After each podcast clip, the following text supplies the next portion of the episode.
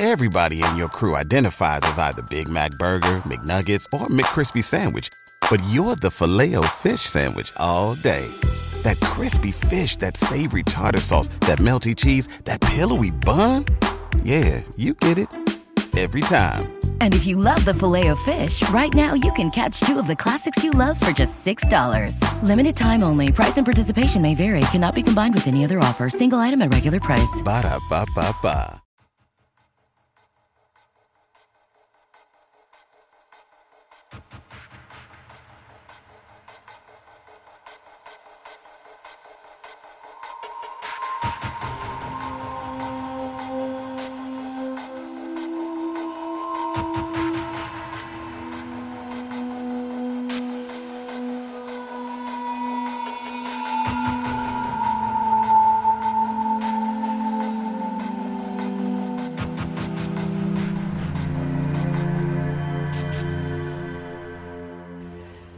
Eccoci, e siamo live, con calma, dignità e compostezza, perché si era accennato nel fuori onda della serie televisiva che arriverà tra poco, eh, ma ci arriveremo. Eh.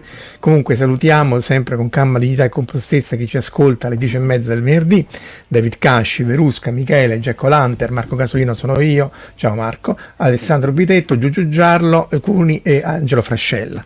Ovviamente salutiamo l'imprescindibile Omar, ma soprattutto salutiamo Edoardo Volpicheller, Kellerman, ma soprattutto Elena e Giovanna, tutte e tre fanno parte dei Tolkieniani italiani.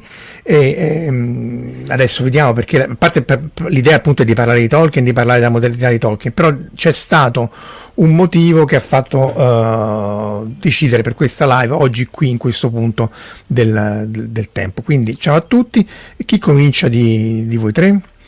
Ma io magari farei una piccola cronistoria, una spiegazione di cos'è Tolkieniani Italiani. Anzi, prima di tutto dico cosa non è. Non è un'associazione, è, è una compagnia. Io amo presentarla così. È una compagnia che nasce da un progetto piuttosto antico, eh, in realtà nato nel 2006 con eh, i primi i primi eventi a Buccinasco, chissà se qualcuno che, ha, che stasera guarda la trasmissione ha partecipato, eh, facemmo degli eventi tolkieniani a Buccinasco, due, 2006-2007, nel 2007 fra l'altro fu presente anche il nostro ospite Daniel Reeve, il, colui il quale ha fatto tutte le mappe e tutte le scritte nella trilogia cinematografica, una persona deliziosa eh, neozelandese. E sempre nel 2007 organizzammo i, eh, con Gianluca Comastri di Eldalie, la società torcheniana e altre associazioni che parteciparono un, una bella giornata al Teatro dal Verme di Milano dove eh, c'era fra l'altro la Filarmonica della Scala diretta da Alessandro Ferrari che anche lui è un torcheniano di tempi non sospetti come il sottoscritto che ha scritto molta musica su Tolkien eh, e si fece un concerto in cui nel primo tempo si eseguivano le nostre musiche tolkieniane e nel secondo quelle del film, che fra l'altro su eh, la registrazione del concerto su YouTube raggiunse i 500.000 eh, visualizzazioni in poco tempo. E poi nel 2012, ecco, ma il progetto qual era ora al di là degli eventi? Il progetto era quello di creare una specie di associazione fra le varie associazioni tolkieniane disperse su tutta Italia, spesso che non si parlavano fra loro.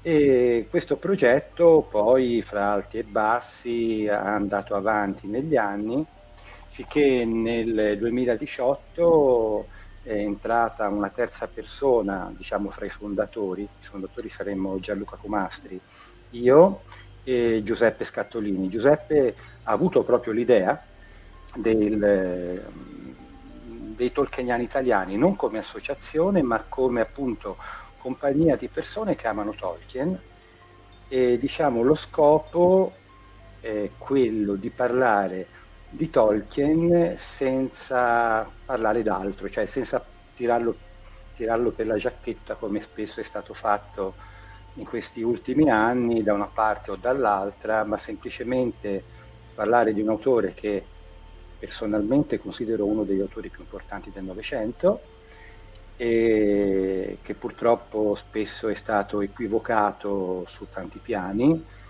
e che fra l'altro ha il merito, oltre di avere creato, anche se lui, a lui mi riderebbe in faccia, però il suo sogno era creare una mitologia per l'Inghilterra, e poi si prendeva anche in giro per questo, però in effetti ha creato una mitologia direi per il mondo, mm, chi oggi non ha mai sentito parlare della Terra di Mezzo, è l'autore che ha ispirato più musicisti, c'è un'intera lista di centinaia e centinaia di brani musicali dal classico al folk al, all'heavy metal, a qualunque genere possiate immaginare, compreso il jazz, ispirati da Tolkien, e questo secondo me è significativo. E appunto i tolkieniani italiani vuole creare un ambiente in cui tutti coloro che amano Tolkien, mm, sia a livello di lettura, sia a livello di avere visto i film e che magari vorrebbero leggere libri, ma anche studiosi di un certo livello, anzi a tutti i livelli, diciamo, fino a quello universitario accademico, collaborare a una serie di progetti per farlo conoscere sempre di più e, e nel modo più corretto possibile, diciamo, basandosi su quelle che sono le fonti a partire da Tolkien stesso. Ecco, questo è il progetto a grandi linee. Abbiamo una serie di canali eh, social, abbiamo eh, dei siti principali, fra cui uno è Tolkien Italia, e poi c'è Tolkieniana.net che io ho fondato nel 2004, ci sono diversi canali social, Facebook, Instagram, io stesso ho perso il conto e non me li ricordo tutti, e adesso ci sarà questa nuova iniziativa di cui parleranno molto meglio le mie gentili elfiche colleghe. Allora, salutiamo nel frattempo, uh, dunque dove eravamo rimasti ad Angelo? Abbiamo salutato Alessandro Gillis, o Gillis, però Gillis visto che è la tolkieniana, Simone, Corrado P, Giuseppe Scattolini e Luca Nengil. Quindi vediamo un po' di che si tratta questo progetto uh, nuovo, ma insomma che però appunto come ha detto Edoardo ha le sue radici su tutta una sto- storia ben consolidata. Ciao Tiera. Allora, vado io. Vai, vai, allora aggiungo pure, vediamo un po', eccolo qua. Allora, buonasera a tutti, io sono ecco Giovanna Caruso e sono, una, sono coordinatrice generale e in particolar modo io sono coordinatrice dei social network eh, un po' tutti diciamo i social network in realtà. E niente, stasera siamo qui eh, per parlarvi principalmente del canale Twitch. E la nostra idea è praticamente di avvicinare quante più persone a, a conoscere ehm, l'autore J.R. Tolkien, ma eh, soprattutto io dico sempre che noi siamo una famiglia e noi siamo una famiglia molto unita, legata da forti valori. Il pilastro sicuramente è quello dell'amicizia e cerchiamo sempre nuovi amici. Eh, più siamo, più ci divertiamo noi, insomma. E cerchiamo di, di raggiungere appunto quante più persone possibili, sia perché di là, dall'altra parte, ci potrebbe essere qualcuno che magari ha degli interessi e, fra virgolette, si sente solo e quindi magari trova noi e dice, toh, sono arrivato a casa oppure perché magari c'è qualcuno che non conosce l'autore, non conosce questo mondo, magari grazie a noi lo può conoscere, lo può imparare, può scoprire un nuovo hobby, può appunto trovare nuove persone e avere nuovi spunti di, di con, con, conversazione. Quindi perché Twitch? Perché Twitch è un uh, canale... Ecco perché appunto voi avete aperto questo canale Twitch, aspetta che lo rimetto, sì. in cui essenzialmente fate delle live su Twitch, io Twitch non lo conosco, eh, quindi se dico scempiaggini correggetemi, e che però poi, eh, giusto, avete fatto la prima la settimana scorsa, se, tutto, se, se non sbaglio. Allora, Twitch, eh, alla stregua di TikTok, eh, sul quale siamo appunto arrivati qualche giorno fa, è un uh, canale diciamo molto nuovo, usato principalmente dai, dai giovani. Sì, sicuramente c'è anche gente più grande, ma principalmente ci sono ragazzi. Eh, su Twitch in particolare all'inizio il social network nacque per tutti coloro che avevano la passione del gaming, quindi loro praticamente con, de- con delle ri- dirette giocano ai vari giochi e condividono in live questa esperienza. Poi Twitch ehm, comunque si è fatto, si è fatto largo fra la gente e adesso è diventato un nuovo, un nuovo strumento dove diciamo i, i, ragazzi, i, ragazzi, arrivano perché diciamo così fra virgolette i social invecchiano ecco. E quindi eh, all'inizio quando arrivò Instagram ci fu una migrazione su, su Instagram adesso appunto ci sono Twitch e TikTok e tutti sono fondamentalmente là e noi appunto vogliamo arrivare a quante più persone possibili eh, anche per dimostrare che eh, si può imparare divertendosi e che non è noioso leggere oppure studiare, ma appunto può essere divertente può essere un nuovo stimolo. E quindi niente, eccoci qua su Twitch, eh, dove appunto la, la modernità di Twitch è il fatto che è un canale per tutti e di tutti, cioè tutti coloro che fanno parte della squadra Twitch con un minimo comunque di organizzazione interna, questo è ovvio, però possono comunque eh, usufruirne, quindi giorno e orario che lo, lo, gli è più comodo possono parlare di quello che a loro è più attinente, perché il bello dei tolkieniani italiani è che noi non abbiamo il pensiero unico, fra virgolette, eh, da noi si possono avere idee diverse e se ne può discutere in maniera civile senza appunto escludere nessuno e ognuno può parlare di quello che preferisce, sempre diciamo a tema tolkieniano, però che sia più nelle sue corde, quindi eh, nessuno è obbligato a parlare di lingue elfiche per dire se non è esperto. E quindi Twitch mm, per, tutti, per la nostra squadra è della nostra squadra. Elena poi introdurrà le varie rubriche e nel dettaglio eh, l'idea comunque appunto di creare un canale che unisca l'utile al dilettevole. Eh, chi se la sente eh, tratterà comunque di, di, studi piuttosto che di lingue piuttosto che di approfondimenti vari. Eh, qualcun altro parlerà della nuova serie tv e qualcun altro ancora lascerà spazio diciamo alla cosiddetta fandom a momenti per ridere, di momenti di leggerezza per passare tranquilli pomeriggi insieme, insomma. E quindi lascerei adesso la parola a Elena che può presentare le, le varie rubriche che potrete trovare e magari poi appunto potrà anche spiegare bene o male il nostro calendario perché come appunto dicevo non ci sarà un giorno e un orario fissi ma ci sarà appunto un pochino di uh, flessibilità Ele, prego, se vuoi iniziare a parlare. Salutiamo, scusa, prima di dare la parola ad Elena, salutiamo Luca Signorelli, Marco Taddia e basta, uh, gli altri sono visti. E, e, la domanda, vabbè, la domanda allora prima eh, avete pensato a un podcast magari in futuro? Sì, ci, ci, hanno pensato, sì, hanno contattato l'imprescutabile, imprescindibile di cui sopra ed è anche per questo, ma ne avremo parlato comunque perché siamo qui. Vai Elena.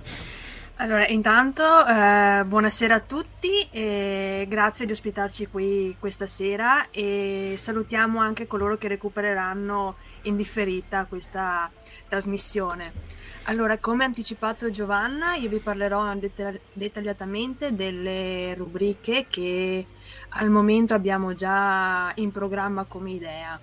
Allora, diciamo innanzitutto che eh, Twitch eh, nasce per avere la massima libertà, per dare la massima libertà a chi eh, vorrà condividere le proprie conoscenze, eh, sia dal punto di vista come tematiche che dal punto di vista degli, degli orari e dei giorni, perché eh, il nostro calendario eh, verrà diciamo formato in base alla disponibilità di ognuno di noi cercheremo di mantenere lo stesso giorno e lo stesso orario per le rubriche in modo da fidelizzare comunque eh, gli spettatori per dargli un appuntamento fisso e predeva eh, un format più o meno di un'ora, un'ora e mezza a seconda del, dell'argomento, insomma, per essere alle dieci e mezza, diciamo, tu, tutti a nanna. ecco, il, il, nostro canale al momento si chiama uh, Tolkieniani Italiani perché appunto uh, vuole rappresentare tutti noi. In un momento successivo verrà appunto chiamato uh, Imladris, che sarebbe uh, per chi già ha un po' di esperienza del mondo tolkieniano, è l'ultima casa accogliente all'est del mare, che è un po' quello che vogliamo essere noi tolkieniani italiani ed in particolar modo questo uh, canale di Twitch che ha come scopo sì di uh, portare Tolkien alla maggioranza delle persone, ma soprattutto di unire i, i fan che possono essere semplicemente coloro che hanno visto i, i, film o si sono fermati ad una lettura più, tra virgolette, diciamo, leggera e meno impegnativa dei, delle sue opere e anche chi, come appunto diceva Edoardo, eh, ha approfondito gli studi e, e, che noi definiamo gli, gli espertoni del, del caso. Ecco, cosa andremo a, a trattare in, con questo canale? Uh, prima di tutto tratteremo Tolkien a 360 gradi, ma anche noi stessi, noi tolkieniani italiani a 360 gradi, perché sì, siamo una rete e sì, vogliamo far conoscere tutte le varie, mh, le varie realtà che compongono appunto i tolkieniani, tolkieniani italiani. Quindi abbiamo previsto una rubrica in cui eh, tramite interviste presenteremo le varie realtà che, che, compongono appunto la nostra rete, la nostra compagnia. E poi eh, abbiamo tutta una serie di rubriche appunto per presentare eh, l'autore e le sue opere. Abbiamo ad esempio una rubrica che si, che si intitolerà eh, Una vita in lettere, in cui appunto partiremo da questo bellissimo libro, non so se si vede. È... Aspetta che ti oh, metto, sì? vediamo se riesco. Ecco. Ok. Vai. Uh, Però un po' più avanti. Okay, ecco. ok. Le lettere. È un epistolario di 354 lettere raccolte dal figlio dell'autore Christopher in cui appunto vengono raccolte una serie di lettere che Tolkien ha scritto a vari personaggi, eh, appunto i, i figli, eh, piuttosto che la moglie o anche all'editore, perché vogliamo dare un, um, uno sguardo su il Tolkien autore, ma anche Tolkien come persona. Vogliamo mostrare a tutto il mondo eh, le sue fragilità, ma anche il profondo amore che lo legava ai figli ed in particolare alla moglie, Edith, la sua compagna di vita. Un amore talmente forte che ha prevalicato gli ostacoli che, la, vi- che la vita gli ha messo davanti, tra cui anche la guerra. Un amore talmente bello che ha dato origine alla più grande storia d'amore presente nelle, nelle sue opere, ovvero Beren e Lúthien perché per Tolkien ehm, la sua moglie Edith è la più bella creatura che sia, mai, che sia mai nata al mondo, così come Lúthien è la più bella che sia mai nata tra gli elfi. E se mi permettete, io leggerei giusto giusto due righe da una, da una lettera di questo libro, giusto per farvi capire l'immensità dell'autore che nonostante abbia eh, scritto possiamo definirli bestseller, era comunque sempre insicuro delle, delle sue opere. ve leggo sì, giusto giusto due righe. Questa lettera è stata scritta al, all'editore ed è la lettera numero 19 per chi possiede il libro. Allora, gentilissimo signor Unwin, sono stato male e sono ancora un po' traballante e ho avuto anche altri dei comuni problemi umani, quindi il tempo mi è scivolato tra le mani. Da quando ci siamo visti non ho combinato quasi nulla. La lettera di Babbo Natale per il 1937 non è ancora stata scritta. La mia gioia deriva dall'apprendere che il Silmarillion non sia stato rifiutato con disprezzo. Da quando ho rivelato questa sciocchezza privata e tanto amata, ho sofferto un senso di paura e perdita e penso che se a lei fosse sembrata una sciocchezza, ne sarei rim- stato veramente distrutto. Non mi importa dei versi, che malgrado qualche passaggio virtuosistico hanno grossi difetti, poiché per me sono solamente la materia di partenza. Ma ora spero certamente un giorno di essere in grado, o di potermi permettere, di pubblicare il Silmarillion. Il commento del suo lettore mi procura grande gioia. Ecco, qui possiamo vedere come eh, Tolkien abbia messo a nudo il proprio cuore esponendo il Silmarillion, che per chi non, non, non lo conosce appunto è l'opera con cui Tolkien ha cercato di dare una um, mitologia e una storia antecedente comunque a, al Signore degli Anelli. Ecco, io mi scuso uh, per chi non, uh, non, è avvezzo appunto a, all'autore alle sue opere, userò un po' di termini specifici dei personaggi, quindi se Mm, non sono chiara o avete qualche domanda, eh, vi, vi, prego di, di farmi. Vabbè, c'è, c'è, io, c'è io, la chat, io, qualunque cosa. Ecco, chat. Io, e i miei colleghi siamo qua, appunto. Salutiamo anche Edo che si è unito a noi e ora però per chiudere il cerchio direi, visto che tanto di cerchi e di anelli si partiva, Omar, eh, dici un po' eh, che c'entri tu, che c'entra uh, Fantascientificast. Eh, sì, Diciamo che eh, l'occasione, a parte che avevo già dato una sorta di, di teaser eh, durante l'intervento alla, alla scorsa DeepCon praticamente, diciamo che eh, la collaborazione con eh, i ragazzi di Tolkieniana è la grossa novità, eh, anzi la prima de, di una serie di novità eh, di questo 2022, è arrivato un po' in ritardo però almeno non, diciamo, come dire, anco, anco, ancora più, più desiderata. Eh, come, come, già accennava sia, sia, Edoardo sia Giovanna, praticamente noi eh, come Fantascientificast riproporremo le, le live eh, del canale Twitch eh, il giovedì praticamente, per cui per esempio adesso eh, già da questo adesso parlare, parlare, in podcast di, di, date è un po' una cosa brutta perché praticamente è un canale totalmente atemporale e asincrono di conseguenza non sta bene però questa volta facciamo un'eccezione. Praticamente già da questo dal, dal prossimo giovedì di settimana prossima ci sarà già disponibile la puntata relativa alla, alla, alla, mi sentite? Sì sì sì vai vai No, praticamente già la, la, la, puntata, la, la, puntata, del podcast relativa alla diretta che c'è stata venerdì, eh, venerdì scorso. Eh, sono molto felice di collaborare anche perché ecco, quello che tendo a sottolineare è che questa, questa collaborazione avviene in totale autonomia da parte dei ragazzi tolkieniana in quanto l'idea finale è far diventare fantascientifica sempre più un contenitore di contenuti, passatemi il gioco di parole.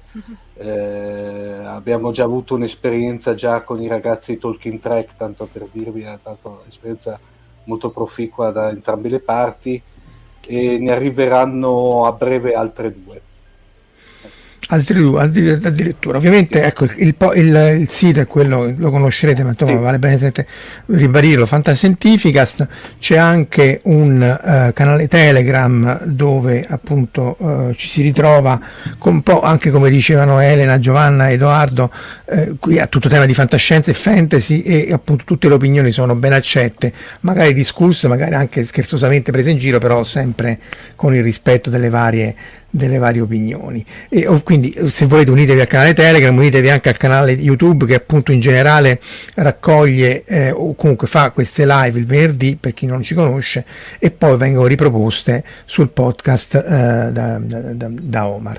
Eh, per tornare alle lettere, ecco ci stanno due commenti di, di, di Luca Signorelli che è un altro profondo conoscitore di Tolkien, dice appunto sono obbligatorie per leggere e per capire veramente Tolkien e il Signore degli Anelli, per, perché appunto poi in effetti per chi ha queste visioni monolitiche, si accennava prima anche a tirarli per la giacchetta, in realtà dicono esattamente come, come, stanno le cose, appunto, aggiunge sempre Luca, um, il, il, Tolkien delle lettere vede personaggi della Terra di Mezzo molto più a mezze tinte rispetto a tantissimi fan, perché poi, ovviamente ci sono sempre quelli più realisti del re eh, e quindi anche lì eh, è anche vero che è giusto, eh, perché poi uno ci vede quello che vuole, però poi se eh, quello che uno vede eh, viene portato come essere la, la, la lettura corretta, questo potrebbe spesso essere eh, ricordiamoci, eh, ricordiamoci, che Tolkien comunque era innanzitutto un ricercatore, era un filologo di altissimo livello, insegnava a Oxford, una delle eh, università più rinomate a livello mondiale per queste materie, ed era una persona profondamente intelligente e aveva l'umiltà della persona veramente intelligente, cioè io in tutte le lettere che ho letto non ho mai visto eh, alcunché di spocchia, scusa il termine, ma stasera avevo ascoltato proprio il vostro, il vostro, la vostra puntata sulle serie tv spocchiose che sto ancora ridendo. e, e una persona di un'umiltà tale che rimaneva costernato dal suo stesso successo, tanto che ne parlava quasi in modo stupefatto quindi eh, è una persona che non la finiamo mai di scoprire, anche se ahimè ha lasciato questo piano di realtà, ma è come se fosse ancora presente. Attraverso i suoi scritti, ogni volta anche rileggendo gli stessi scritti a distanza di mesi o di anni, si scopre qualcos'altro. Beh, c'è da dire che se non era per il figlio Christopher molta roba sarebbe rimasta, perché appunto tu Elena leggevi la lettera 19, poveraccio, quindi se la 19 sarà uscita dopo l'Hobbit, stiamo parlando degli anni 30, e quello è uscito, il Simeone è uscito postumo nel 77, quindi eh, poveraccio, e, e comunque è, è, stato frutto di, di, un lavoro pazzesco di editing inevitabile il figlio Christopher, che poi nella History of Middle Earth, che appunto qui citano migliaia di pagine, ma tutta la History arriviamo tranquillamente a 10.000 e passa pagine. Certo. Eh, io ho un file che sono tutte nello stesso file di Word, quando lo apro Word dice ma... ma... pietà, pietà. Abbi pietà, esatto. Eh, però, però, appunto se uno legge que- soprattutto sia le lettere ma anche la history si capisce moltissimo di quello che era il substrato su cui poi lui quasi per errore si è ritrovato a mettere l'Hobbit e, e il Signore degli Anelli che poi sono, ma insomma lo sapete benissimo, sono due f- aspetti quasi una footnote, aspetti conclusivi. Eh, no, anche nello stesso Silmarillion, nel, nel racconto degli anelli eh, della terza era, eh, forse sono due paragrafi, tutto l'Hobbit e il Signore. L'hanno trovato e l'hanno distrutto. Sembrava, non so se voi siete giovani, però eh, Edoardo, ti ricordi Guzzanti quando faceva Lorenzo e doveva prepararsi per la maturità? Due si devono sposare, uno gli rompe le scatole, poi muore e chiuso. ed era Manzoni con i promessi sposi, perché ovviamente eh, appunto lui descrive decine di migliaia di anni, soprattutto poi quando era Valinor la prima era, il tempo scorreva in maniera differente, quindi è chiaro che eh, quello che poi eh, l'ha reso famoso, che è il Signore degli Anelli e l'Hobbit, anzi l'Hobbit per primo, eh, sono veramente eh, quasi un appendice a questa vicenda millenaria degli Elfi, perché poi alla fine è la storia degli Elfi.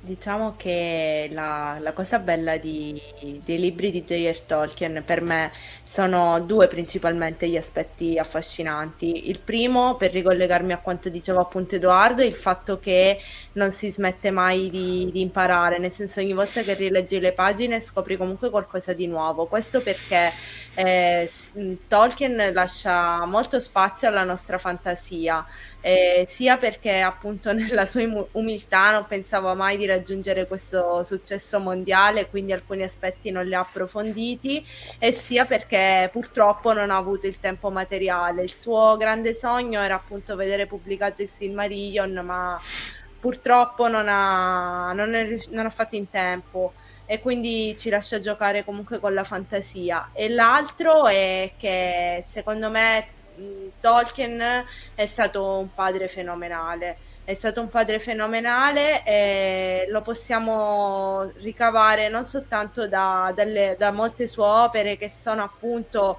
eh, quello che lui poi su carta ha messo, che erano le storie che raccontava ai suoi figli, ma proprio dalla cura e dall'amore che i figli successivamente hanno messo, soprattutto Christopher, per pubblicare le, le opere paterne, perché soltanto un grande amore e un grande genitore educatore riesce poi a, fra virgolette, produrre questo. Ecco, Perché solo per leggere la grafia di to- del padre, poveraccio, eh, ci sta, metà delle note dice qua non si capisce niente, qua probabilmente vuol dire questo.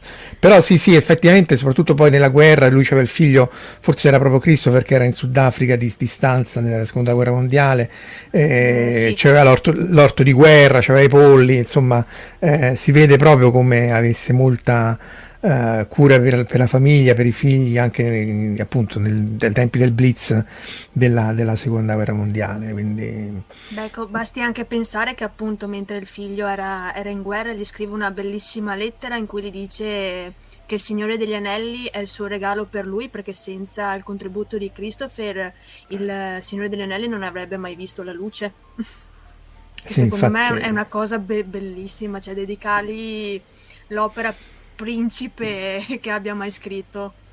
Poi anche là, nove anni dovettero passare tra, il 45 e il 54, ma insomma, perché poi lui, ecco, perché eh, l'altro, l'altro aspetto che, che, nasce dal fatto che era un linguista, eccetera, eccetera, ma lui eh, correggeva, ricorreggeva, modificava, limava, cambiava, perché poi ogni, ogni singolo dettaglio eh, appunto eh, cambiava, anche se di poco, ma la sostanza mutava, quindi è chiaro che i tempi suoi erano, non, so, non sono quelli di altri autori che ti sfornano migliaia e migliaia di pagine, ma non con la stessa profondità e lo, e lo spessore di, di, di, dei suoi lavori. Anche il fatto che, appunto, come dicevate voi, ogni volta che lo rileggi si scopre una cosa differente, è vero. Io l'Hobbit l'avrò letto 30 volte, veramente ogni volta che lo rileggo trovo una cosa ehm, che era sfuggita. Tipo per esempio quando vengono presi dai ragni, lui per tre o quattro volte ti dice che, che ne mancava uno perché era lui e altri 12, quella è, e poi a un certo punto, quindi te l'ha, te l'ha detto, te l'ha fatto vedere 50 volte che mancava Thorin,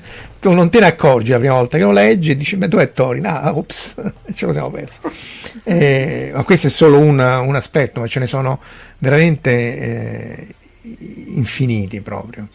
Sì, anche poi quando scriveva, diciamo, per ragazzi come nell'Hobbit, comunque parte come quasi una fiaba della buonanotte e arriva la battaglia delle cinque armate, quindi voglio dire, l'aspetto epico poi non riusciva a trattenerlo, eh, eh, gli sfuggiva dal seno, eh, non c'era nulla da fare. E, e gli prendeva la mano, perché anche come lui stesso ha detto, l'Hobbit era partito appunto come una fiaba da raccontare ai suoi figli e poi la, la Terra di Mezzo vi aveva messo piede di prepotenza e ancora di più quando poi gli avevano chiesto la continuazione di Signore degli Anelli rispetto all'Hobbit è qualcosa di molto più adulto, molto più profondo, molto più epico. Infatti c'è anche la vecchia discussione a cui io partecipo spesso perché trovo che diciamo, eh, fantasy gli stia un pochino stretto come genere a Tolkien, io lo considero, certo, è il padre della fantasy moderna, ma è comunque innanzitutto uno scrittore epico, io lo considero l'Omero del Novecento. Ma questo senz'altro. Le, dunque c'è Giuseppe che commenta che appunto c'erano piccoli cambiamenti anche tra Totter e Strider, sono 5.000 pagine, quella dell'History of Middle Earth, ma è chiaro che la sua opera appunto ha una profondità e appunto una modernità, perché un po', poi era questa un po' l'idea di la scusa per parlarne che lo, che lo renda ancora attuale, perché appunto tutti gli aspetti sul rapporto tra scienza e tecnologia, Saruman e Sauron, eh, il vario uso che appunto uno fa la polvere da sparo l'altro fa i fuochi artificiali, eh, sono tutte cose che rimangono ancora attuali, anche nelle lettere che ci citavate voi, ce ne stanno almeno un paio in cui lui mette a raffronto, lì usa il termine allegoria, lui mette a raffronto eh, la sede di sapere che avevano gli elfi dell'Eregion, quelli che poi si sono trovati a fare gli anelli e eh, che vanno a cercare Sauron, che dico che cavolo, cioè 2000 anni, sei un elfo ancora fa, fa, farti frizzo da Sauron, e, e, quindi in qualche maniera vengono invischiati perché era la sede di, di, di, di sapere, di conoscenze che era insita in Sauron che questi cercavano e nelle lettere lui racconta che in qualche maniera era il parallelismo di molti ricercatori e scienziati che soprattutto si trovano coinvolti, ma non ne dà un, un, una lettura negativa, loro malgrado in applicazioni belliche o comunque, tra l'altro non citava il nucleare, la lettera è dopo del 45, ma soprattutto citava armi chimiche e esplosivi convenzionali. Comunque di Hiroshima disse hanno usato l'anello, mi ricordo. Ah sì? Ah, ah. Una lettera mi sembra, non so Elena se tu ti ricordi un passaggio uh, del ehm, genere. No, no comunque al momento non mi sovviene. Comunque lui era il primo diciamo, a detestare cordialmente l'allegoria da non confondere con l'applicabilità di una buona storia, diceva lui, e qui sta anche la sua grande modernità, come diceva Marco, perché spesso nei, diciamo, negli schemi predefiniti di molte persone tutto ciò che è legato per esempio al mondo fantasy è un qualcosa di avulso rispetto alla scienza e alla tecnologia, ma Tolkien non è mai stato un nemico della scienza, Tolkien era un critico della scienza e delle, di alcune applicazioni tecnologiche, ma se, se vo, volessi fare una provocazione io faccio notare che gli elfi con la loro arte sottendevano una conoscenza profondissima delle leggi della natura, tanto che erano in grado di prendere un normale albero e farlo crescere per 200-300 metri di altezza senza forzarlo in alcun modo. Questo mi fa ricordare quello che diceva Clark della tecnologia, cioè che ogni tecnologia sufficientemente avanzata è indistinguibile dalla magia. Dice Giuseppe, confermo parzialmente, lo dice Edoardo, Crocchi disse che per vincere la seconda guerra mondiale gli alleati stavano usando l'anello, non lo ricordo perfett- pre- precisamente se è riferito alla bomba, questo poi si può... Oh, si può darsi che mi sia sbagliato, eh... magari poi andrò a, ri- a, rivedere anch'io. Comunque Beh. appunto... Re- eh, vai. No, no, prego Marco, volevo... Ma ci mancherebbe...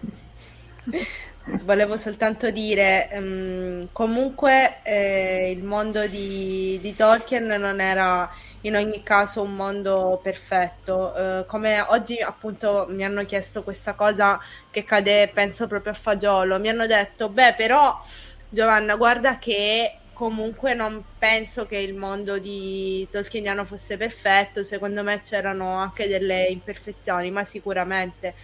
Perché comunque eh, lui ehm, al di là diciamo delle allegorie delle critiche comunque più o meno velate anche secondo il mio parere che non è il parere di un'esperta di una studiosa in senso accademico ha voluto comunque dimostrarci che qualunque mondo tu possa creare o immaginare, anche dove ci sono degli alberi che invitati gentilmente crescono di 200 metri oltre, Comunque è un mondo dove ci sono delle storture, dal vicino rompiscatole, quindi la lobelia che vuole fregarti i cucchiaini e non vede l'ora che tu parta in vacanza per fregarteli, e a cose comunque peggiori come appunto la guerra, come un pazzo che vuole conquistare tutto per il mero gusto di farlo, ecco. Quindi lungi da noi voler ehm, dipingere un mondo bellissimo, perfetto, dove tutti quanti vogliamo and- andare a vivere e lungi anche dall'autore stesso. Eh, lui appunto ha cercato di fare qualcosa che fosse conformante anche ai nostri tempi, perché se voi leggete le opere, le immaginate, le catapultate nella, nel Novecento, vedrete che sono perfettamente calzanti. Poi le leggete nel 2022, provate a eh, calzarle negli eventi del 2022 e vi renderete conto che sono incredibilmente conforma- cioè si conformano anche agli eventi del 2022 ed è questo il, diciamo, il bello anche dell'autore appunto al di là fare una battuta mi viene in mente quando l'agente Smith eh, dice a Morfeo che il primo Matrix era un paradiso costruito apposta perfetto per gli uomini e la razza umana dopo pochi mesi in quel paradiso impazziva totalmente. Quindi evidentemente l'uomo non è fatto per la perfezione, qualunque cosa sia la perfezione, perché io penso che anche le nostre concezioni di perfezione siano assolutamente limitate. Tolkien era un subcreatore di mondi, il bello di Tolkien è quando ti immergi nel tuo mondo, lui con poche pennellate e senza neanche esagerare tanto nelle descrizioni, eh, ti lascia capire che sei all'interno di un mondo vero, con una storia antichissima, con eh, popoli, eh, con lingue, con usanze. Eh, ti sembra veramente di entrare... Io quando lo lessi avevo 17 anni, mi ricordo e andai profondamente in crisi dopo la lettura del Signore degli Anelli perché com'era possibile che un mondo immaginario fosse tanto più bello, tanto più coinvolgente, tanto più stimolante della vita di tutti i giorni. Poi maturando mi sono reso conto che non è che il mondo è banale, siamo noi che non lo banalizziamo, siamo noi che eh, lo, ci si abitua a certe cose e non vediamo più eh, come il mondo è realmente. Da questo punto di vista Tolkien è un apritore d'occhi e non ci parla di un mondo fantastico, ci parla del nostro mondo. Beh, quello era, era l'aspetto, era essenziale per lui, no? che la Terra di Mezzo fosse separata nel tempo ma non nello spazio, cioè che fosse il nostro pianeta e che infatti nelle versioni originali eh, Book of Lost Tales era appunto eh, questo viaggiatore aereo se non sbaglio che si ritrova nel College of Lost Play e si ritrova appunto a sentire le narrazioni del, eh, degli elfi. Quello per lui era assolutamente essenziale, tra l'altro poi è quello che portò la discrepanza tra la terra piatta la terra sferica nel Silmarillion, la, la, creazione del Sole e della Luna, che insomma a un certo punto si rese conto che non erano proprio riconducibili a una cosmologia che si era evoluta dagli anni 30 a oggi, però anche lì, anche Christopher ci ha provato, dice non, non era proprio pensabile, deve, va lasciato così perché la composizione della frattura sarebbe, provocherebbe un danno ancora ancora più grande. Tra l'altro c'è Giuseppe Scattolini che dice che C.S. Lewis, il suo amico che appunto scrisse Narnia, eh, non era Terra di Mezzo scritta per somigliare alla storia,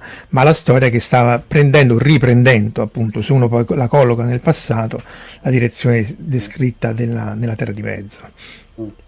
Marco, faccio una domanda. Prima di tutto, Edo, complimenti per la metacitazione di, dell'agente Smith, perché ricordiamo lunedì a compiuto gli anni Ugo Weaving. Grande. Tra l'altro è anche anche praticamente ha fatto anche due importanti ruoli sia nel Signore Anelli sia nel grande. Eh, volevo fare una domanda ai nostri ospiti. Eh, secondo voi qual è l'attuale eh, diciamo saga mh, mm, diciamo va bene cinematografica, letteraria o televisiva che ha, ha preso una ipotetica eh, eredità da parte de, de, del, Signore degli, del ciclo del Signore degli Anelli? Io personalmente, ora dirò qualcosa che probabilmente farà inorridire i miei compagni di viaggio, ma eh, non è diciamo un qualcosa che eh, pesca a piene mani da Tolkien come fece Shannara anche in modo un po' un po' diciamo troppo evidente, ma ho trovato il ciclo della ruota del tempo molto interessante, eh, diciamo che non ha la profondità etica e la profondità epica di Tolkien, però è un mondo molto variegato e molto ampio e profondo tra l'altro con dei personaggi femminili molto forti. E è un ciclo di libri che sono tutti dei volumoni, ognuno grosso come Signore Anelli, sono 14 fra l'altro, di, di Jordan, primi, diciamo, a, lui l'ha scritto fino a quando è morto, poi eh, Sanderson ha preso in mano la saga e l'ha finita. Diciamo che fra le varie saghe che ho letto, è quella che non mi ha dato le stesse sensazioni, però è quella che è riuscita a coinvolgermi quasi allo stesso modo. E tra l'altro mi riallaccio anche a quanto ho detto sulla forza dei personaggi femminili per confutare un altro equivoco che spesso sento dire quando eh, si parla del mondo di Tolkien, che è un mondo molto maschile, molto eh, di parte per il genere, eccetera, eccetera. Non è assolutamente vero. le, i personaggi femminili in Tolkien hanno una forza, una profondità che spesso sfugge ai più. Ed è questo il problema. È chiaro che se uno si aspetta di vedere la, il personaggio femminile che assume il ruolo maschile nel mondo di Tolkien cade perché lui comunque aveva una visione un po' diciamo no, legata proprio anche a quello che erano le concezioni medievali della donna, ma medievali non in senso dispregiativo, ma in senso eventualmente eh, elogiativo. E personaggi come Galadriel, la stessa Eowyn, eh, la stessa Arwen, che spesso sono personaggi che apparentemente rimangono dietro le quinte, ma che in realtà poi si scopre che il loro ruolo è stato molto più importante di quanto si credesse e a cui i più importanti personaggi della Terra di Mezzo, chissà come mai, fanno sempre riferimento.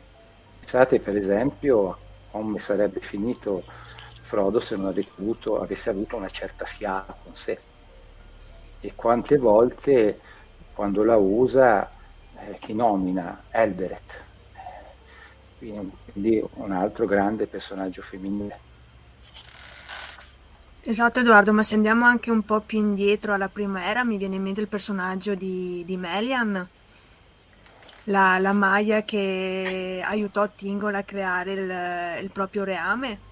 Si dice espressamente nel Silmarillion che il marito brama i suoi consigli, che non, non, non, muove un dito senza i suoi consigli, poi non, non dimentichiamo che lei creò la famosa cintura, appunto denominata cintura di Melian per difendere il, il regno e che nemmeno Melkor, il più cattivo dei cattivi, abbia osato anche solo provarci ad, ad entrare. Anche Rosa, eh, perché lui dice spesso che è assolutamente essenziale per la conclusione del Signore Gli Anelli sì. che Sam torni a casa da Rose, che, che, perché appunto poi è quello che riancora tutte le vicende eh, epiche, però nella, nella, quotidianità e nel fatto che appunto poi il viaggio dell'eroe, se vuoi, è anche quasi più Sam di Frodo, in quanto poi è lui che poi deve tornare da, da una casa e da una famiglia. Eh, dice, dice, ecco qua, sempre Luca, ha opinioni molto taglienti Tolkien, di quelli che accusavano di non saper creare femmi, eh, personaggi femminili, appunto vedi no, le lettere, di nuovo. Ma se andiamo a vedere queste, queste critiche, poi alla fine sono sempre molto superficiali e, e si smontano facilmente, cioè basta leggere un po' e basta conoscere un po'. Beh, se per questo nei tolkieniani italiani, quindi come rete, siamo quasi tutte donne, soprattutto nel coordinamento, e riusciamo anche ad andare d'accordo. Esatto. Questo ecco, sì, è fe- fantasy proprio, puro fantasy. ogni, ogni, ogni tanto scemenano quando è giusto. Beh, anche perché poi c'è da dire che questo che è un po' degli, uno degli aspetti che eh, la, la, il personaggio femminile e o il ruolo della donna non deve essere forzato nel mondo reale o fantasy solo per dire ci ho messo quello, ci ho messo la minoranza, ci ho messo quello. Deve, essere, deve venire naturalmente, deve essere un personaggio forte perché eh, lo scopre Tolkien stesso, cioè quando lo scrive se lo ritrova, non è che dice mo ci devo mettere eh, eh, Eowyn che, che, che, appunto che ammazza il, il, il, il Nazgul, eh, si ritrova lì, non è che dice adesso devo mettere un personaggio che mi ammazza, poteva trovarsi un'altra, però era lei che stava al punto giusto. E infatti dice Verusca, che non, dice, va ricordato che non è obbligatorio per infilare personaggi femminili forti o meno eh, ovunque, infatti. Ma è quello il bello, nel senso che i personaggi di Tolkien sono lì perché sono lì, cioè si sente proprio che io penso che come succede al musicista, no? Il musicista quando veramente compone in modo ispirato, e lo dico diciamo da musicista. Sì, ma nella mia piccola esperienza, adesso non voglio... Cercatelo fare... su YouTube però, perché veramente scrive, de, de, de, poi parleremo anche del libro, ma insomma le, le, le, opere musicali sono veramente belle, ricordano anche molto no, ecco, Joyce No, però, no, però lo dico io infatti, tu solo, stavi dando un parere che ti ho interrotto, scusa, prego. Comunque, dicevo, eh, sembra quasi di leggere un partito già scritto da qualcun altro, tanto che poi vai a rivedere e sentire quello che hai scritto l'ho scritto io, questo non ho fatto, come non ho fatto, oppure ti accorgi di avere fatto delle cose, di avere no ma guarda cosa ho fatto qua, ho fatto questo trucco di cui aveva parlato Schoenberg nel suo trattato d'armonia, ma lo fai qui, è il nostro meraviglioso cervello che lo fa al nostro posto, cioè l'artista secondo me non è altro che un'antenna che riesce in qualche modo a mettersi in collegamento con i suoi contenuti più profondi. E quando un libro è scritto bene, una sceneggiatura è scritta bene, eh, Marco, le cose vengono fuori naturalmente, cioè la storia va avanti senza forzature, senza spinde, senza, eh, senza, di, senza didascalismo, che è quella poi la cosa che diventa più odiosa. Cioè, in Tolkien ci si può leggere tutto quello che vogliamo, Tolkien non vuole insegnare niente a nessuno. Ecco, questo è un punto assolutamente fermo. Infatti è per quello che poi la modernità è la rilevanza, perché comunque date certe ipotesi, appunto l'arte degli elfi, una certa serie di modo di interagire con eh, la natura, che non sostituisce la tecnologia, lo affianca, eh, perché poi appunto la tecnologia in Tolkien c'è ed è ben presente, e quello è, è, dal punto di vista speculativo è un'analisi molto interessante su come poi il potere e il controllo, perché questo pure stava nelle lettere, eh, perché uno vuole controllare e modificare il mondo, sia, siano essi gli elfi e Sauron o Morgoth eh, o, e, o poi Saruman che in realtà l- abbandona l'arte per dedicarsi alla parte scientifica. Infatti eh, appunto Gandalf lo, lo, lo, critica dicendo chi rompe le cose per sapere quello che c'è eh, vuol dire che ha lasciato la, la, la, retta via però è questa la parte speculativa che lo rende poi eh, appunto come dicevate voi invariante per i, nei secoli dal XX al XXI secolo perché è quello che indipendentemente da quello che può essere la, la novità tecnologica il social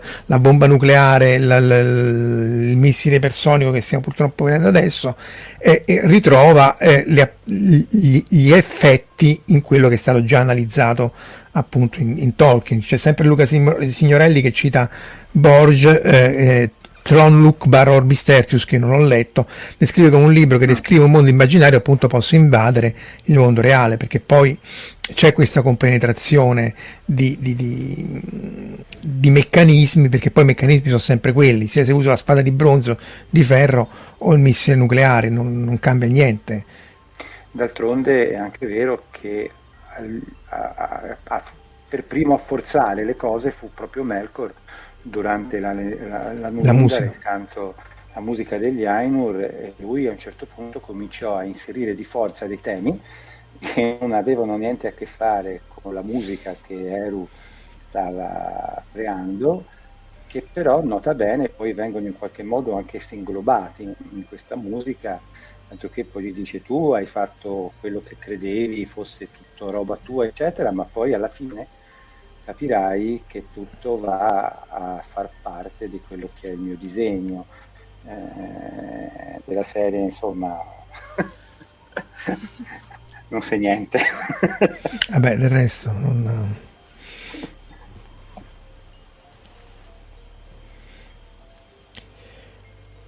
E tacquero tutti. E... Quindi, però, de- de- allora, diteci qualcosa di più. Quindi, voi essenzialmente pensate di fare trasmissioni settimanali o più di una trasmissione a settimana? Quindi, su questa. Sì, il, diciamo che il nostro, il nostro, intento sarebbe fare più di una live eh, a settimana, però diciamo che sta appunto alla disponibilità delle, delle persone coinvolte nel, nel progetto. Ecco, io ringrazio anche Edoardo perché mi ha dato lo spunto per parlare tramite Merkel per parlare di un'altra rubrica che abbiamo in mente che eh, vedrà la mia partecipazione assieme a una co-conduttrice che stasera non è potuta essere qui, che eh, si chiamerà Scheggi di Luce, in cui appunto che deriva da, um, dal libro di, di Flieger, in cui tratteremo tutti gli eventi della storia della Terra di Mezzo, ma come li tratteremo? Andando a scoprire cosa c'è dietro, ovvero cosa abbia ispirato Tolkien dalla mitologia alla filologia e anche, perché no, alla, alla sua fede.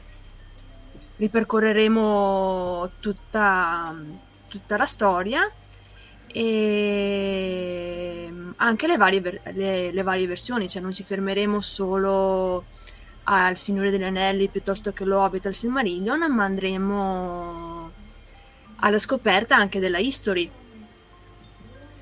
Perché un'altra, anche un'altra di queste rubriche è appunto la, la trattazione dei libri di Tolkien su Tolkien, ma anche le nostre pubblicazioni. Quindi non...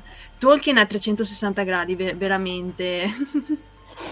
Poi Elena mi sembra che ci sono anche in cantiere eh, corsi di lingue elfiche, diciamo. Esatto.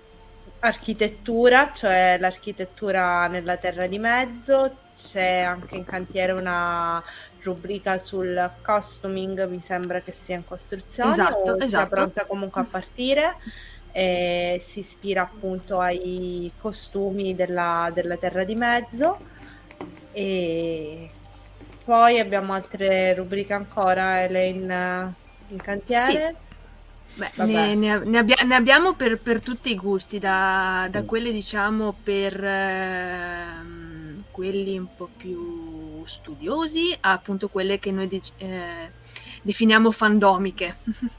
Ad esempio avremo delle rubriche che tratteranno degli, degli eroi della Terra di Mezzo e che scaveranno all'interno della loro anima e delle loro paure e per esempio parleranno di, di Aragorn, ma anche di quel, di quel, personaggio che noi detti ai lavori chiamiamo mai una gioia Turin, ovvero Turiturambar. eh, quello... Poverino. Poveraccio, quello è proprio sfigato. di tutta la storia della terra di mezzo. Esatto. Oddio, anche Fëanor non scherzava, eh? No, però Fëanor se ne andava a cercare, eh. Ah, Fëanor se ne andava a cercare. Turin, perché anche tu Turin è interessante, perché lui, eh, Urin viene maledetto e tutta la sua stirpe viene maledetta, ma non è una maledizione di tipo demonico, nel senso che poi ti succedono le cose sbagliate, è proprio Melkor che si mette là e, e, e, fa sì che gli possa andare tutto storto. Quindi anche lì è interessante come non c'è una, appunto una magia immanente o permanente per cui poi appunto lui è maledetto come eh, il termine farebbe credere, ma è proprio una, una serie di atti eh, che, che, fanno sì che poi appunto eh, lui poi col carattere che si ritrovava eh, appunto si ritrova poi eh, appunto,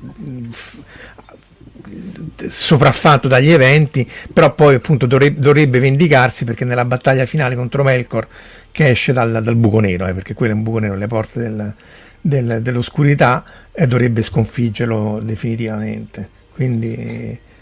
Tra l'altro mi viene in mente, dato che tu hai di nuovo parlato della magia, che la magia in Tolkien non è mai qualcosa di estremamente magico, nel senso diciamo psicologico nel termine, perché in psicanalisi si usa il termine pensiero magico quando si parla di passaggi logici saltati, no?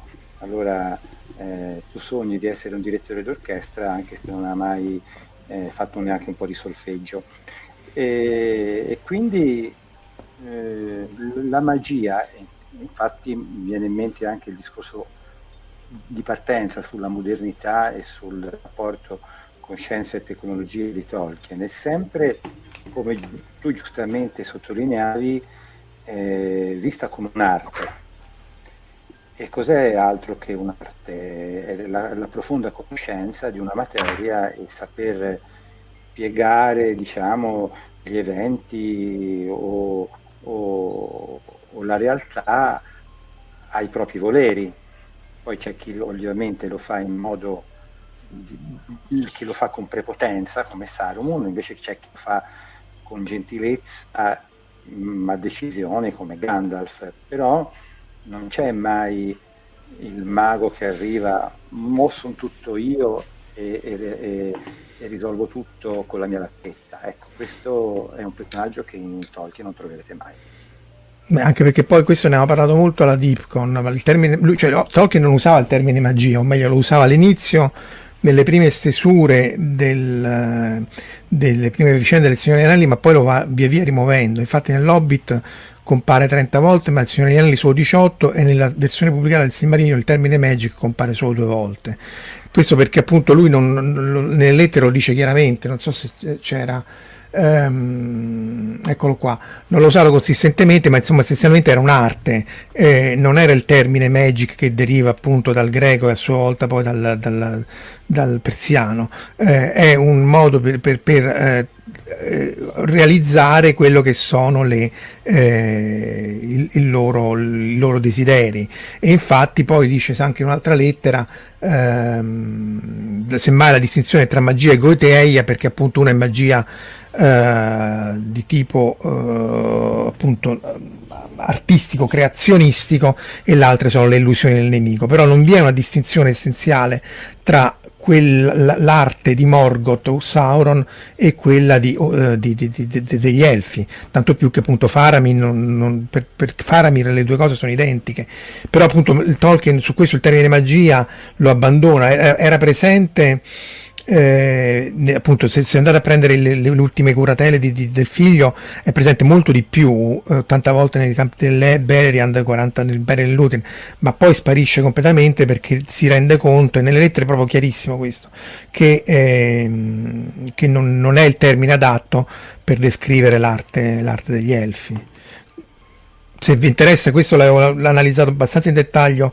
nel, nel, nel panel della Dipcon e c'è il video su, sempre su YouTube, quindi ehm, eh, questo di nuovo dà ancora più spessore a, a Tolkien perché lui dice non è il mago che fa eh, l'incantesimo appunto alla Dungeons and Dragons, è più un'arte che in qualche maniera mette una maggiore corrispondenza tra il desiderio di voler creare anche un oggetto, anche vedi Silmaril di, di, di Fianor, eh, e, e, e, poi realizzarlo realmente.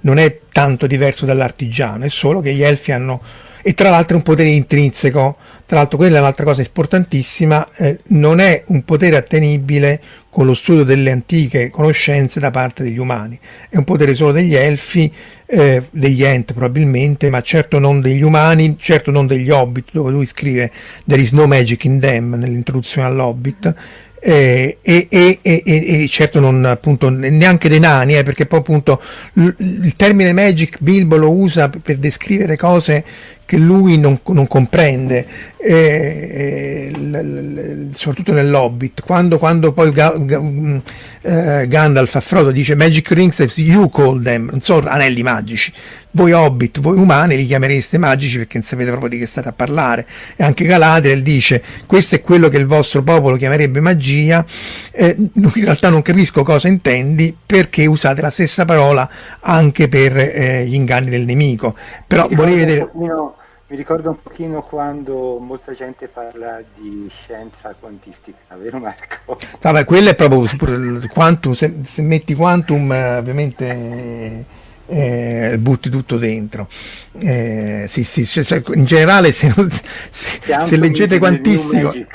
Ah, eh, sì, sì, sì, sì, sì, sì, sì, la, la New Age. La New Age. Eh, Luca Signorelli cita appunto il rapporto con la porta di Moria, Mellon, eh, che appunto che la password sta scritta come la scriverei io su, sul computer e, e, e, appunto il Tempio di Morgoth era eh, ispirato all'edificio neoclassico della Bodleian Library eh, ad Oxford. E, ehm, quindi insomma anche lì si rivede la, la, la, profondità, perché se fosse magia in quanto l'incantesimo alla Dungeons and Dragons eh, che tra l'altro si ispira alle opere di Jack Vance, eh, questo magari non è noto a tutti, ma eh, che proprio chiaramente, cioè, il, il Gary Gygax l'aveva eh, che lì riprende quello che avete detto voi della la questione della, della, legge di Clark, della tecnologia e magia, perché lì è talmente eh, avanzata la scienza e tecnologia che poi è diventata indistinguibile dalla magia e lui descrive questi archmages che vanno sulle stelle di neutroni a fare i minatori sulle stelle di neutroni, che è un concetto talmente assurdo da essere divertentissimo perché è, è oltre l'impensabile per la la scienza dei prossimi millenni, decine di millenni, però questi sono talmente male che vanno sulla superficie di uno degli oggetti più ehm, inospidali, inospidali, cioè il gradiente che so, se stessi sulla superficie già il fatto che se è alto un metro ci sarebbe un gradiente gravitazionale ti spaccherebbe in due. Eh,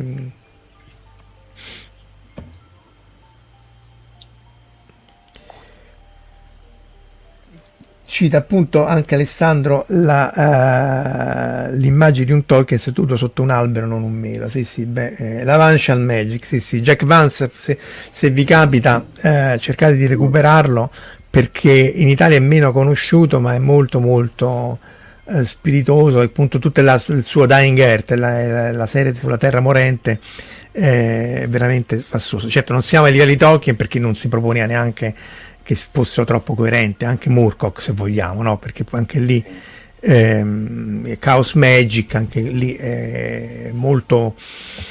Mm, non, è, non, vuole essere coerente, ma proprio per costruzione, proprio perché appunto è caotico in quanto tale. Però appunto Tolkien eh, nella sua creazione cercava di... di, di è Vance no. che ha scritto La della Gloria, giusto? Eh, mi trovo impreparato, professore. Io pensavo che oggi spiegasse. Controlla un po'. eh, ma io spesso ai miei allievi chiedo cose. Eh. Tra l'altro, libro per libro, eh, va, va, va, detto appunto che tu, Edoardo, adesso hai pubblicato. Tra poco dovrebbe uscire anche in cartaceo, ma al primo momento è solo in formato elettronico. Verso eh, metà maggio. Ah, eccolo qua, vediamo un po'. Quest'opera, appunto, la, in realtà è il primo, no? il primo libro della prima il colonia. Primo di una trilogia, il primo mm. di una trilogia perché io scrissi questo racconto del 93 che ispirato dalla nascita di mio figlio è la prima, diciamo, è un racconto della nascita della prima coscienza artificiale credo modestamente con un'idea che finora, almeno da quanto ho letto, in fantascienza non era mai stata sfruttata, che ovviamente non vi rivelo.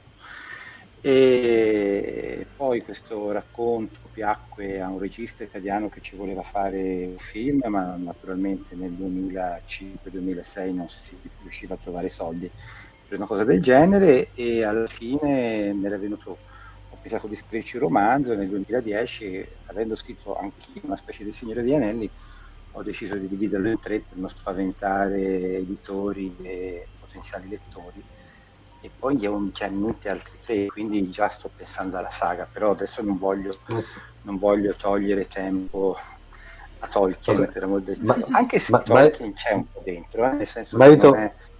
Edo fai, fai, anche te la prequel e la sequel? no, in realtà tutto sequel, tutto sequel, assolutamente. no, anche perché il finale di questo apre una, una tale pletora di possibilità che sarei veramente sciocco a, no, a non sfruttarle fino in fondo. Ma questo poi lo lascerò che siano lettori a dirlo. Beh, sta andando molto bene, però ho visto anche sulle classifiche le cose sta riscu- diciamo riscuotendo. Sta cavicchiando, ma speriamo, speriamo in un buon futuro. Beh, perché comunque il problema del della fantascienza italiana è che è ancora più di nicchia del fantasy che in qualche maniera, anzi proprio i film eh, tra sì. bene e male i film hanno sdoganato Tolkien non tanto solo dagli aspetti politici per cui era stato trascinato per la giacchetta ma del fatto che il fantasy era considerata una cosa assolutamente di nicchia. Quello è stato in qualche maniera eh, evitato ma la fantascienza ancora nonostante Marvel, Guerre Stellari eccetera soprattutto in Italia ne soffre ne soffre parecchio. pieni, pienissimi di fantascienza negli ultimi anni eh, in tutte le serie tv, in tutti i film ce n'è una marea di fantascienza quindi effettivamente secondo me questa paura un po' che in Italia abbiamo della fantascienza è legata a un'altrettanta paura che abbiamo della scienza. Ma questo eh sì, risale a croce ricominciamo sempre lontano. sempre però, però, prima di chiudere, anche se siamo oltre l'ora, c'era una domanda che dove sta? Eccola qua. Eh, che vabbè, tanto che aspettative avete per la nuova serie di Amazon di Michele? Oddio, Michele ci mette in difficoltà. Dai, la, lascio rispondere una gentil donzella. Rispondo, rispondo io allora. Vai. Calma, dignità e compostezza. cioè, certamente, prima di tutto, a prescindere. Allora, diciamo che innanzitutto noi non siamo come tolkieniani italiani, ma soprattutto come Elena, Giovanna e Edoardo, non siamo qui per esprimere un giudizio sulla, sulla serie TV. Eh, da quel poco che sappiamo, ehm, Amazon ha i diritti soltanto sulle appendici del Signore degli Anelli. Pertanto presumiamo che eh, quello che vedremo sarà piuttosto romanzato, non avendo appunto nessun diritto sugli eventi della, della seconda era. Noi eh, avremo anche una rubrica in merito e partiremo eh, prima di tutto facendo conoscere la seconda era perché il nostro pensiero è di sfruttare la serie tv come accaduto per la trilogia dello Hobbit per indirizzare i nuovi fan che appunto si affacceranno al panorama tolkieniano attraverso eh, la serie tv, spiegandogli appunto che in realtà gli eventi sono leggermente diversi da quelli che appariranno sullo schermo. Però ecco, eh, ci teniamo a ribadire che eh, nessun, nessun, giudizio verrà, verrà da noi espresso se non soprattutto comunque... prima di averla vista Esatta, esattamente perché eh, diciamo che se ci sarà l'occasione e la possibilità noi eh, vorremmo anche commentare le notizie man mano che usciranno ecco dipende Amazon quanto sarà largo il setaccio con cui eh, ce le fornirà però ecco eh, una cosa che ci teniamo a ribadire è che eh, per noi il tempo delle, delle polemiche è assolutamente finito e si è concluso con, uh, con la, tra- la traduzione, uh, no, è un po' più recente, diciamo, con la traduzione di fatica. Ah, eh, noi, eh. noi, a suo tempo abbiamo fatto sì, sì, una, batta- una, battaglia che però era volta a preservare la, la traduzione della principessa Aliata. Qui eh, noi prenderemo tra virgolette quel, quel, che viene perché appunto non hanno i diritti eh, sui libri della history né tantomeno di quel piccolo trafiletto che compare nel Silmarillion e appunto quindi prenderemo quel che viene cercando di salvare queste piccorelle smarrite facendogli vedere qual è il, il vero Tolkien. Beh, in realtà no, scusa Marco, non... No, no, vai, vai, vai, vai ci mancherebbe. Mm, in realtà noi non cioè sì, battaglia sì, ma non facciamo mai battaglie fini a loro stesse. Eh, diciamo che a sì, noi esatto. piace comunque argomentare, nel senso appunto come ha brillantemente spiegato Elena, noi non siamo qui per giudicare, ma se qualcosa non dovesse appunto essere conforme o non piacerci, nel nostro spirito nel nostro stile assolutamente che cerca di essere sempre assolutamente eh, corretto. Vi spiegheremo, come appunto ha detto già Elena, nel dettaglio perché, per come, in cosa differisce. Quindi diciamo che noi come Tolkieniani italiani lasceremo a voi gli strumenti per farvi la vostra idea. Con gli strumenti in mano poi voi deciderete. Esatto. Eh, in ogni caso non vi preoccupate perché io la domenica vi aspetto su Twitch eh, per fare mm. quattro chiacchiere insieme, quindi parleremo di quello che vorrete. E io vi aspetto a braccia aperte. Diciamo che la domenica... Perché... Sì, sì, eh, vai Marco. No, scusa, no, perché insomma, in Tolkien il vantaggio è che essendoci libri, tu, per quanti danni possono fare, la subcreazione della Terra di Mezzo e quella è e quella non può essere danneggiata, mentre altre franchise tipo vedi Guerre Stellari, Star Trek eccetera eccetera sono state devastate dagli abomini che sono usciti di recente e che in qualche maniera, per quanto uno può metterci multiversi eccetera eccetera, in qualche maniera insomma fanno fatica a essere accettati almeno da, da chi ha visto le vecchie serie. E insomma apprezzava di più un certo stile narrativo. Qua è chiaro, come per esempio l'Hobbit, l'Hobbit eh, è abbastanza inguardabile. E, però eh, è anche vero che eh, soprattutto il Signore degli Anelli più che l'Hobbit hanno avuto il vantaggio di portare eh, appunto alla, a, a, a, conoscere a un pubblico immensamente più grande, eh, ma lo stesso, tanto per, per, per cambiare completamente argomento nella musica, Bohemian Rhapsody, il film dei Queen, cioè è chiaro che pure lì è tutto romanzato, però c'era un sacco di gente che non, non conosceva proprio le canzoni dei Queen.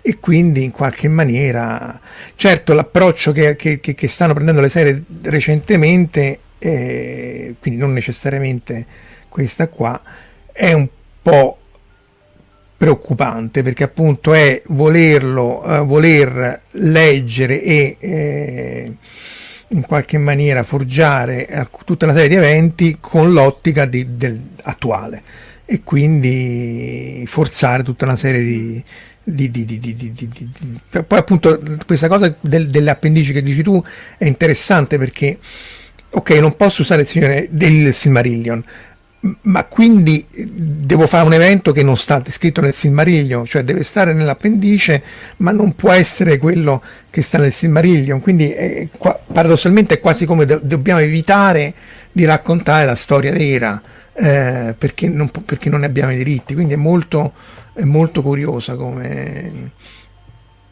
sì, infatti avremo... siamo curiosi anche noi di vedere effettivamente sì, cosa produrranno. Avremo, una multiterra di mezzo. Eh, sì. Sì. Beh no, la terra di mezzo quella no. è una, e poi quello che fanno... No, eh... no la, la, butteranno eh, mille anni nel futuro. Ecco. Beh, le cose non si devono fare per forza, poi se uno vuole farle per forza, attendiamo i risultati non te l'ha prescritto il medico, ma aspettiamo i risultati. Vabbè, anche perché miliardi di dollari hanno finale, piccolo bonus finale. Aspetta che ti metto. No, no, aspetta, aspetta, aspetta. Non si vede Edoardo. Ecco, mettilo eh, più indietro perché sennò è lo sfondo. Ecco, ancora un po'. La della gloria non è di Vance, ma è di Heinlein. È ah, ah, ah. di brutto. Comunque è un, è un, è un piccolo divertimento molto, molto divertente che prende un po' in giro i, diciamo, tutti eh, i canoni della, del Dungeons Dragon. Tra, tra, l'altro, tra l'altro la, della Via della Gloria ne abbiamo fatto ben due puntate su Fantascientificast. Ecco, mi sembra giusto. Fat- e parla anche di matematica, fra l'altro, perché una delle prime, sì, sì. uno dei primi combattimenti l'eroe lo vince grazie a un, delle trasformazioni quadridimensionali, ripiega il cattivo su se stesso, fa delle cose molto particolari. Ma Heinlein era molto molto tecnico, eh? non era stato ingegnere, ma nei Rolling Stone, che praticamente racconta la storia di questa famiglia nel sistema solare, una specie di expanse degli anni 50, tutti, loro partono dalla Luna, vanno verso la Terra per poi andare verso le, gli asteroidi. Tutti i calcoli orbitali sono corretti, cioè se, se, se l'era fa- ma è, è, è, prima del 57, eh? quindi tu, eh, si era fatti i conti eh, su, su, tutte le velocità orbitali, eh, insomma, la, decimale no, ma il senso che tu dalla Luna cadi verso la Terra, acceleri per, per, per, per, acquisire più velocità a parità di carburante, tutto correttissimo, è, è impressionante Helen. Poi dopodiché anche lì preso per la, per la, giacchetta dice no ma lui è fascista perché ha fatto eh, sì, eh, Starship Troopers. Starship Troopers che poi Starship Troopers il libro, il, lib- il, film è fantastico perché appunto è una presa in giro, Beh, sì, eh, ma il libro non c'è assolutamente quegli aspetti che, che, che stanno nel film. Ragazzi, abbiamo passato più eh, quasi eh, siamo un'ora e un quarto. L'unica cosa che volevo farvi vedere, visto che ho avvicinato la traduzione, ovviamente non mi avvicino assolutamente alla traduzione, però se uno si guarda, eh, questo anche ne avevamo parlato in Deepcon, se uno si guarda, c'è anche un articolo su Scientificast che tu conosci Edoardo, se uno si guarda il numero di, di, di, di termini che vengono utilizzati dai vari autori di lingua inglese, in realtà è, è, abbastanza sorprendente, cioè questa qui è la legge di Ips, è una legge statistica che in qualche maniera mette in relazione il numero di parole quanto è lungo il libro essenzialmente, o quanto è lunga, lunga l'opera completa dei vari autori, in funzione del numero delle parole differenti che, che, che un autore usa. Quindi all'inizio, eh, in realtà forse conviene far vedere prima questo che è questo per, per i vari lavori, lavori, di Tolkien. Quindi questo qui sono l'Hobbit, Signore degli Anelli e così via, quanto è lungo, e quindi vedete che qua vince, stravince eh, il Signore degli Anelli, e, e, quante parole usa. Allora è chiaro che all'inizio del, di qualunque testo ogni parola è nuova perché non l'hai ancora incontrata, poi via via che eh, de, le parole più comuni si rincontrano e quindi c'è questo aspetto, la funzione di tipo logaritmico schiacciato, cioè poi alla fine non, non, puoi aggiungere più di tante parole e quindi in qualche maniera piega. Allora, quello che è interessante, nel, se uno fa l'analisi, queste sono analisi che ho fatto io sul, appunto, sui testi di Tolkien, eh, quello che si vede è che le lettere ovviamente è quello che è non fiction, che ha più parole, più termini differenti perché parla di tutto, quindi eh, eh, parla di termini, quindi tocca argomenti la guerra, la religione e quindi è, è, è, è completamente differente. Di tutte le opere di fiction, eh, paradossalmente il Silmarillion è quella che ha meno termini differenti, cioè quelle che sono... è più aulico ma è più ristretto, cioè meno comp- ci sono meno termini a parità di lunghezza, vedi a parità di lunghezza lui è un terzo, eh, un terzo meno del Signore degli Anelli o anche dello stesso Hobbit che, che sta qua, cioè lo stesso Hobbit ha più termini differenti a parità di lunghezza del Silmarillion o delle altre, delle altre opere. E questo in qualche maniera è, è, è, particolare perché vuol dire che non è detto che l'aulicità del linguaggio o il, il contesto in cui lo metti eh, vuol dire che tu usi eh, tanti termini differenti. Tanto più che se uno fa appunto il paragone con vari autori, eh, Tolkien è quello che usa meno termini a parità di lunghezza di tutti gli altri. Asimov, di, Asimov. cioè uno si aspetta che diceva, ah, vabbè, Asimov scrive semplice, in realtà Asimov scrive eh, con la stessa complessità lessicale di Dickens, che tra l'altro ha scritto anche là, io sono rimasto stupito di quanto ha scritto Dickens rispetto a tutti gli altri, Ehm, però è quasi appunto quello, Tolkien sta uh, intorno ai, ai 2000 un terzo in più o metà a seconda di come lo conti e Lovecraft vabbè Lovecraft non ti stupisce perché Lovecraft mm-hmm. usava appunto un linguaggio più che aulico desueto tutte scri- eh, declinazioni differenti dei, dei, dei vari termini eh, ma lo stesso Wells no? la macchina del tempo e così via è, è completamente più, eh, più, più alto di Tolkien quindi anche questo è interessante perché ti dice che poi non è detto che eh, scrivere aulico, comunque scrivere di alto livello, scrivere in maniera eh, di argomenti complessi non vuol dire dover a tutti i costi utilizzare un linguaggio eh, molto vario, molto complesso o un lessico mol, molto ampio. Quindi, insomma, quando è venuto fuori sono rimasto abbastanza. Sono conteggiati i saggi accademici di Tolkien? No, questo è solo, la, solo il fiction, perché se ci metti la parte appunto accademica, le lettere, eccetera, eh, non um, varia molto. Ad esempio, se vedi Shakespeare, eh, questo qui in verde è Shakespeare. Eh, allora, queste qui sono tutte le opere, con tutto che appunto è teatro, quindi è un contesto differente. Queste sono tutte le opere e questo ultimo bozzo qui sono i sonetti. Allora, nei sonetti, eh, di nuovo, il lessico cambia e quindi c'è questo, c'è questo, questo, gradino. Quindi anche qua è sorprendente perché poi alla fine, sì, sì, eh, eh, vicende complesse, sì, sì, vicende molto profonde, eccetera, eccetera, ma poi il numero, l'ampiezza lessicale è ridotta e di nuovo questo ne fa un autore grandissimo perché vuol dire che poi non si deve andare a utilizzare termini particolari per esprimere in realtà concetti eh, eh, po, po lo devo mettere eh, ah, ehm, anche Ellen volendo. Beh, insomma anche, interessante sì, sì, questo a me, a me ha stupito, insomma, per, poi si rilaccia alla legge di Zipf, che è un'altra legge statistica, mo non vi voglio tediare, su, eh, perché pure quella è molto interessante, però magari lo facciamo un'altra volta, la legge di Zipf. Eh, anche, la... nelle, anche nelle scienze umanistiche sta arrivando prepotentemente matematica, informatica, statistica, non ci si salva. Vabbè, è uno strumento, anche lì c'è tutta una disciplina che è la linguistica computazionale che in realtà viene utilizzato più su grande scala per comparare i vari corpora del, del, de, de, dei linguaggi e così via. Però anche se uno l'applica a un autore, insomma, si riesce a trovare una serie di cose interessanti che... Eh, eh, sì, sì, gli inglesi hanno, hanno, un vocabolario con più termini, poi anche lì dipende da quanti ne usi, quanto ne usa, eccetera, eccetera. Però eh, questi sono tutti autori in lingua inglese, eh, quindi non, non, c'è l'effetto della traduzione su, su, su questi. Quindi... Molto, molto interessante, davvero.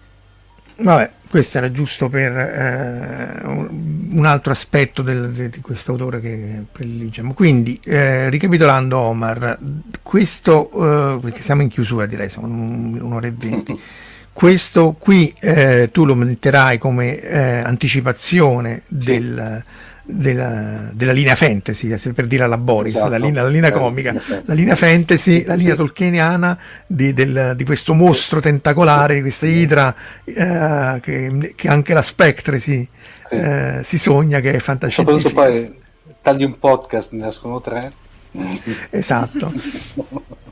no, adesso scherzi a parte, allora, diciamo che eh, questa, questa live avrà il questa, proprio, eh, questa live verrà già messa come sorta di teaser e già da questo giovedì l'appuntamento è già fissato perché eh, troverete in distribuzione nelle canoniche ore 10 e mezza di mattina, ora italica, ci sarà già in distribuzione la, la, la puntata, diciamo la puntata pilota del, del podcast de, de, degli amici di, di Tolkieniana. Fantastico. Ottimo. Non possiamo altro che rinnovarvi i nostri ringraziamenti per averci ospitato qua. È stato grazie veramente un onore e un piacere. Eh, grazie a voi di essere. Eh sì, ma infatti penso che dovremmo fare il, il crossover, no? il, eh, come, come, eh, ne dovremmo fare altri, appunto, anche perché eh, poi sono contesti differenti. L'importante è che lo facciamo in game. No, vabbè, la fase 4 di Fantascientificas comporterà un impegno. eh? Taddia contro tutti, una roba del genere, una roba... Sì, Assolutamente. Sì. Scateniamo Marco. No, Taddia, Taddia, Marco Taddia, sì, sì, sì, sì. Taddia, Taddia la conquista. Si autoscatena, per cui non... Sì, sì. Oggi l'ho visto po', po', un po' silente, chissà se se n'è andato. E ringraziamo anche Giuseppe, e quindi insomma, poi tornerete di nuovo, come abbiamo detto, conviene poi vediamo un po' come evolve, ma eh, è stato un piacere avervi qui tra noi. E ringraziamo anche chi ci ascolta, come abbiamo detto, online e offline. Eh, e a venerdì prossimo allora. Non so se volete dire qualche altra cosa voi, Elena, Giovanna. No, ecco, io volevo dire che se tutto va bene, perché siamo ancora in fase di rodaggio, il, il, canale di Twitch partirà con le prime rubriche a fine del mese, inizio, inizio maggio, perciò vi invitiamo a, a seguirci. Sì, comunque diciamo è semplice, noi siamo su Facebook eh, Tolkieniani Italiani, su Instagram Tolkieniani trattino basso italiani, su TikTok Tolkieniani trattino basso italiani, sono io l'ha detta ai social. Abbiamo invaso il mondo. ecco, si, si, vede la fantasia insomma, quindi comunque eh, su Twitch eh, lo sapete Tolkieniani Italiani che poi diventerà Tolkieniani Italiani in Ladris, quindi voi continuate comunque a seguirci eh, più che altro così potete anche restare aggiornati oltre a seguire gli amici di Fantascientificas che ci hanno gentilmente ospitato stasera eh, per scoprire comunque tutte le, le, date visto appunto che non c'è una data fissa ma sono abbastanza chissà magari un giorno potreste anche scegliere di collaborare anche voi con noi. Ah sì sì quello più che volentieri ovviamente. Anzi sarebbe un onore per da parte nostra. Togli non sono degno. E Omar. Di quanto siamo stati bene stasera. Esatto. per Ragazzi. me è un piacere. Grazie ancora, allora e alla prossima. Ciao, buon fine grazie settimana. A voi, grazie mille a voi, buonanotte grazie. a tutti. Gra- Avete ascoltato Fantascientificast, podcast di fantascienza e cronache della galassia, da un'idea di Paolo Bianchi e Omar Serafiti con il contributo cibernetico del Cylon Prof Massimo De Santo. Potete seguirci ed interagire con noi sul nostro sito fantascientificast.it, su Facebook alla pagina Fantascientificast, su Twitter sul profilo at fantascicast, sul nostro canale Telegram t.me slash fantascientificast, sulla nostra community Telegram t.me slash fsccommunity. Se siete particolarmente timidi, potete utilizzare la vecchia, cara e affidabile posta elettronica, scrivendoci all'indirizzo redazione fantascientificas.it. Tutte le puntate sono disponibili sul nostro sito, su Apple iTunes, su Spotify e su Podbean all'indirizzo podcast.fantascientificas.it. Se volete, potete lasciarci una valutazione a 5 stelle su Apple iTunes ed offrirci una birra romulana o un gotto esplosivo pangalattico sostenendoci tramite una donazione PayPal utilizzando l'apposito pulsante sul nostro sito. Fantascientificast è una produzione amatoriale, non si intende infrangere alcun copyright, i cui diritti appartengono ai rispettivi detentori. L'autorizzazione SIAE 5612I5359. Nessun byte e nessun tribolo sono stati maltrattati durante la produzione di questo podcast. Alexa 4 e l'equipaggio di Fantascientificast vi augurano lunga vita e prosperità e vi danno appuntamento alla prossima puntata lungo la rotta di Kessel.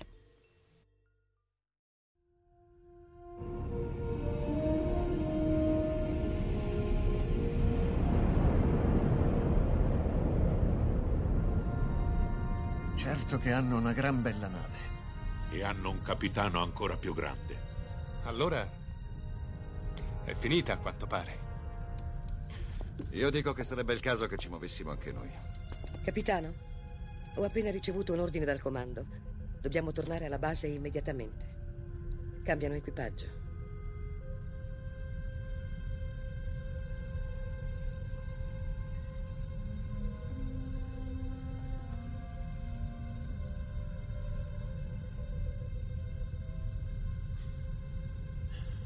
Se fossi umano, penso che ora la mia risposta sarebbe andate al diavolo. Se fossi umano.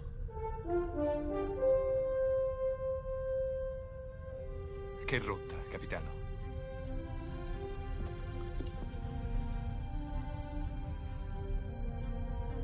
Seconda stella a destra poi dritto fino al mattino.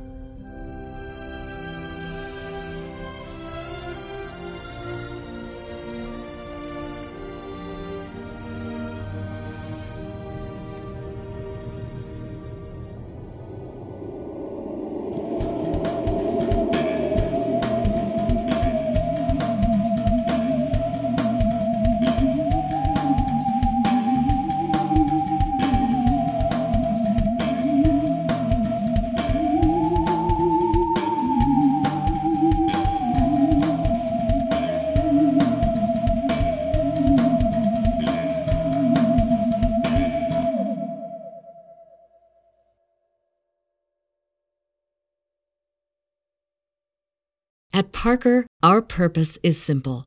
We want to make the world a better place by working more efficiently, by using more sustainable practices, by developing better technologies. We keep moving forward. With each new idea, innovation, and partnership, we're one step closer to fulfilling our purpose every single day.